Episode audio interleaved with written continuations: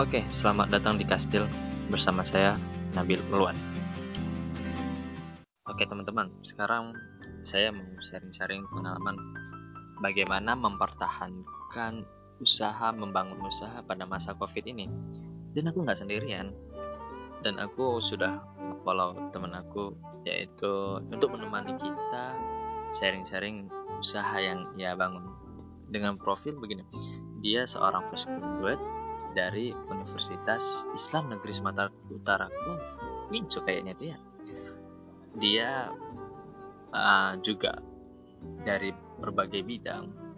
Dia ngebangun usaha di bidang kuliner, jasa dan pelayanan serta bidang seni. Hmm, ternyata banyak juga ya.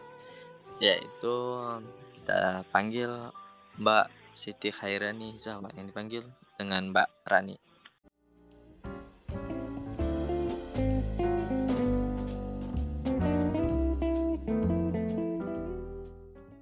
Ya, Mbak Rani, gimana? Halo, apa kabar?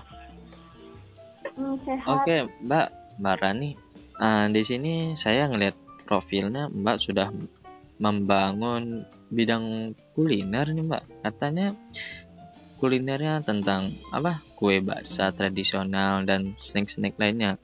Itu Mbak coba ceritakan dari mungkin awalnya dulu baru gimana pandangan Mbak di masa COVID ini? Apakah berjalan lancar atau tidak sama sekali? Oh ya, sebelum Mbak menjelaskan, uh, gimana sih keadaan Mbak dari Medan ya, Sumatera Utara? Gimana sih? Di sini saya sudah baca berita katanya dari juru bicara gugus tugas percepatan penanganan COVID-19 Sumut uh, sedang uh, di sini sebanyak 117 orang sementara itu pasien COVID-19 yang sembuh tercatat 41 orang. Uh, berarti apakah di sana pada saat ini apakah semakin banyak atau uh, semakin menurun?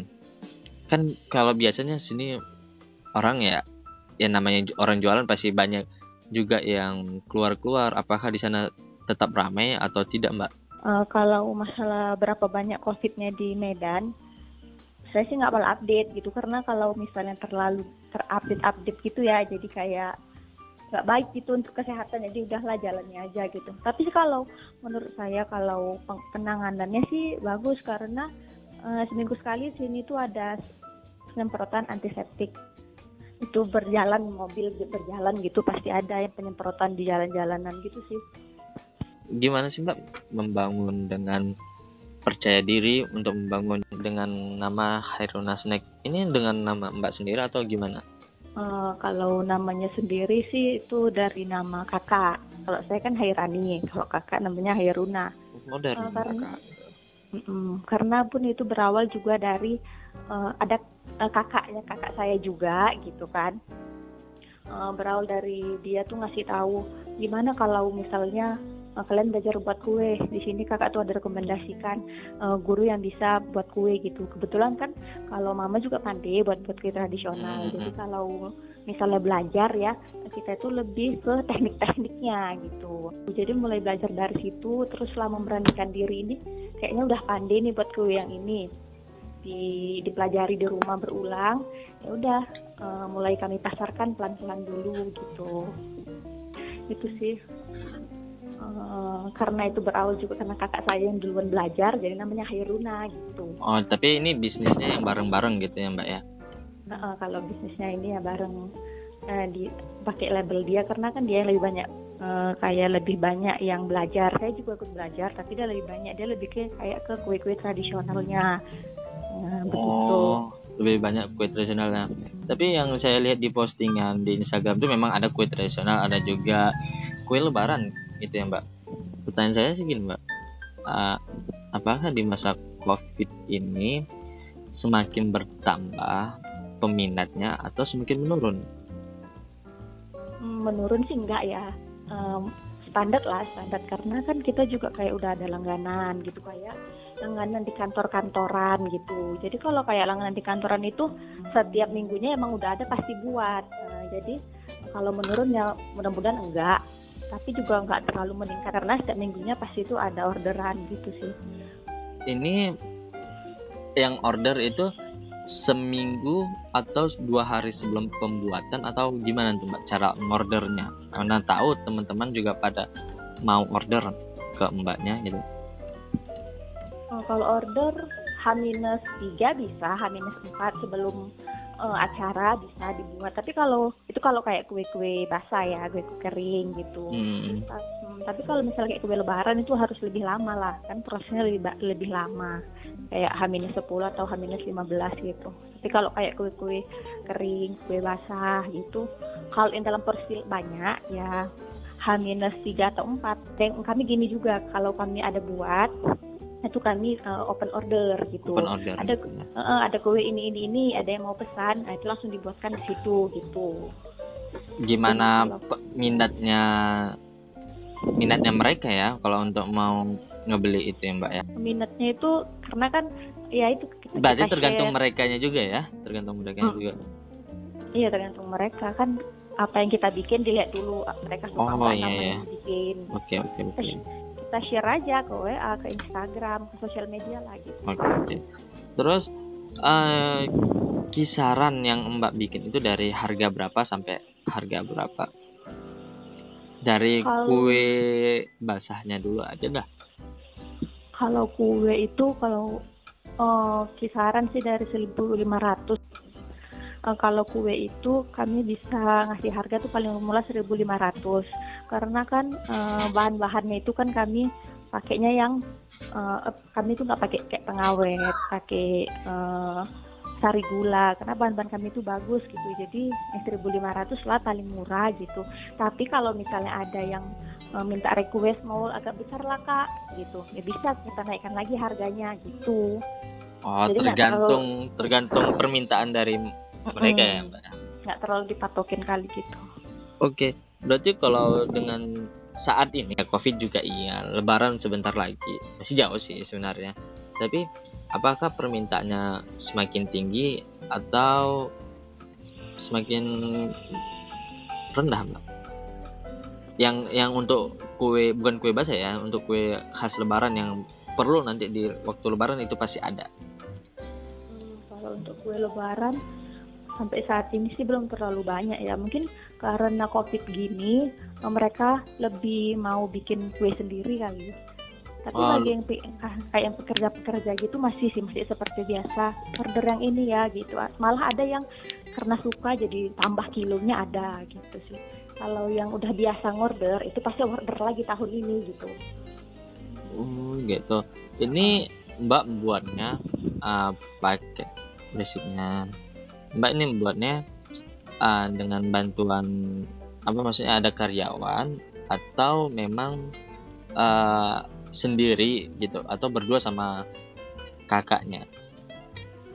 Oh, kami sih belum ada karyawan ya kan, belum ada karyawan, masih ya ber- bekerja sendiri dan dibantu orang tua lah gitu. Karena kalau dalam porsi banyak, eh, pastilah ada eh, campur tangan orang lain juga kan. Jadi ya sampai saat ini masih orang tua sih yang bantu gitu.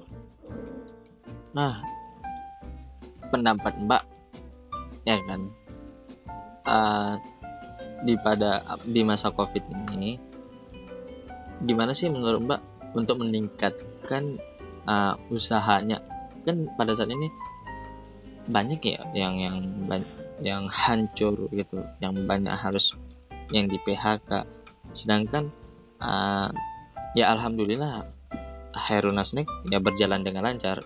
Itu gimana trik and tipsnya untuk teman-teman? Hmm, Sebenarnya ya bersyukur lah ya kan, karena kalau yang pekerja-pekerja itu banyak yang dirumahkan gitu. Jadi memang kita eh, karena kita usaha sendiri, eh, jadi gimana ya, nggak terlalu berdampak sih pada kita gitu. Kita juga udah punya kayak konsumen kita, pelanggan kita gitu. Jadi ya udah percaya diri aja. Kalau ya rezeki kan juga ya Allah lah yang ngatur kita percaya aja kita eh, apain ke sosial-sosial media begitu yang lu- yang yang mantepnya ini eh, apakah pun ikut gitu ikut memasarkan gitu ya agak seneng sih gitu jadinya karena covid ini kita nggak bisa langsung memasarkan langsung ya melalui media-media sosial gitu sih oh berarti Ya, tetap- memang sangat bermanfaat lah ya media sosial ini untuk di masa COVID ini ya mbak ya. Mm-mm.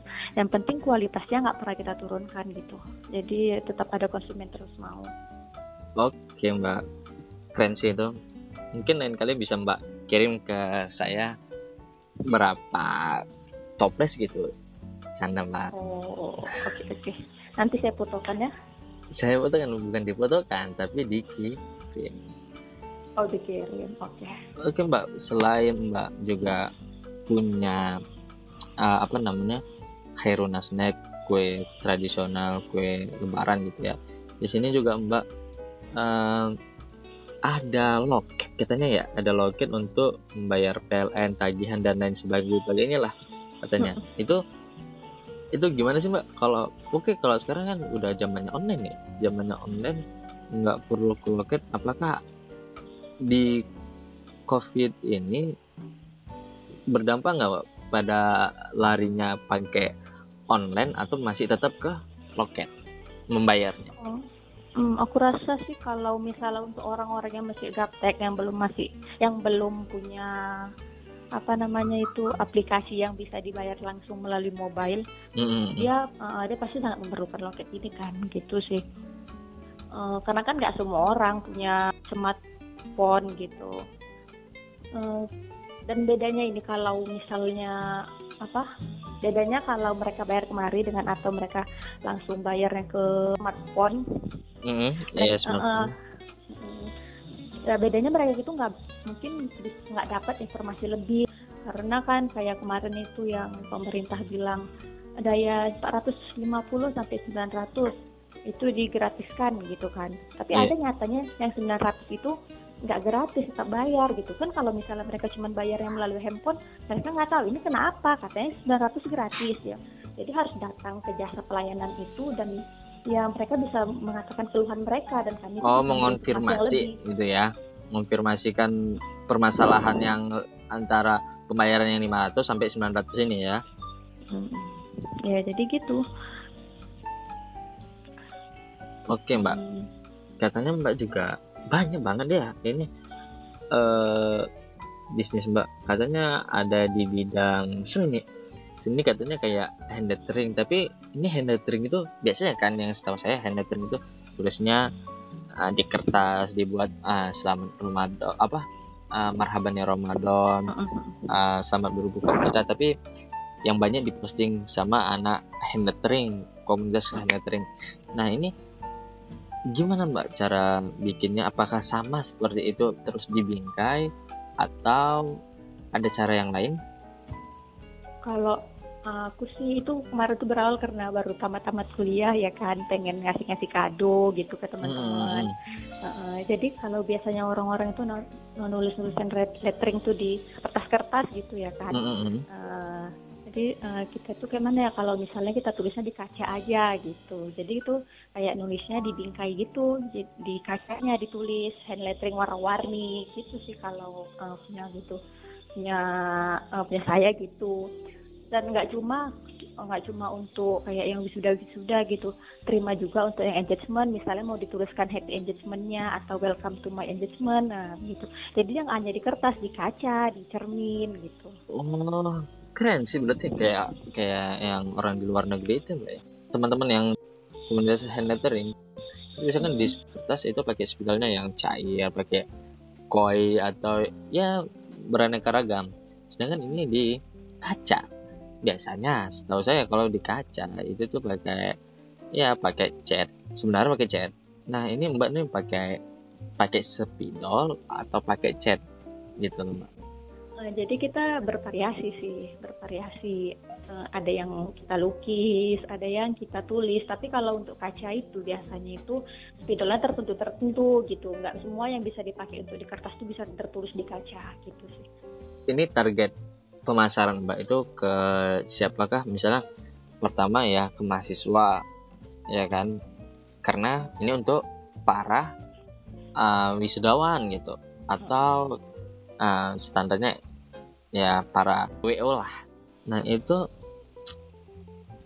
biasanya berapa duit yang harus dikeluarkan untuk hand lettering di wisudawan gitu untuk kado hadiah gitu lah berapa duit yang harus dikeluarkan mana tahu teman-teman juga bisa membelinya Kalau eh, kita nih pertama itu sesuai eh, dengan kayak kerumitannya, ya kan? Mm-mm. Eh, terus ukurannya, ya kan ukurannya banyak tuh, ada A4 lah, ada A3 gitu. Jadi beda ukuran, eh, terus tingkat kesulitannya itu bisa membedakan harganya gitu.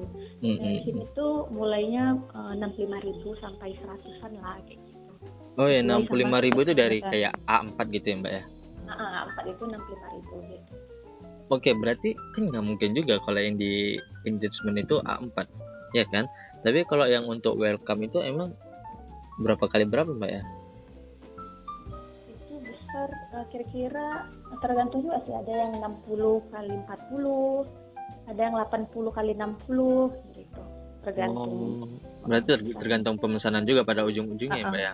Eh, kue bisa request, bisa custom, apa maunya sama juga seperti yang di sini juga banyak yang diinginkan tergantung kerumitan, maka hasil dan harganya juga berbeda gitu ya, Mbak ya. iya sesuai lah dia ya kan sama hasil kerja kita gitu kadang Oh. kan kalau misalnya kayak engagement gitu kan, Mm-mm.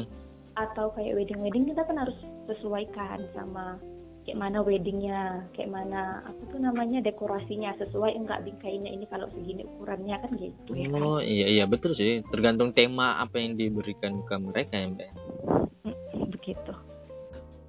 Mungkin mbak sampai di sini dulu sharing kita kali ini. Bagi kalian yang tinggal di Medan, boleh order snack atau kue lebaran yang terima orderan minimal 15 atau paling lambat 10 hari sebelum lebaran. Mbak boleh tahu alamatnya di mana? Hmm, alamat kami di Jalan Marindal Pasar 6 Gang Rahmat dan jika ada yang ingin order boleh kunjungi IG kami di Khairuna Snack kami akan beri free ongkir di wilayah-wilayah yang bisa kami jangkau Oke terima kasih Mbak Rani sudah meluangkan waktunya untuk mampir ke podcast ini. Hmm, Oke, terima kasih juga sudah diundang. Semoga sharing kali ini menjadi tambahan informasi kita. Seburuk-buruknya manusia pasti ada sisi baiknya. Sebaik-baiknya manusia pasti ada sisi buruknya. Khairun nasi anfa'uhum linnas. So, thank you for today. And finally, kalian bisa share podcast ini ke seluruh jagat sosmed kalian. Waiting the next podcast and see you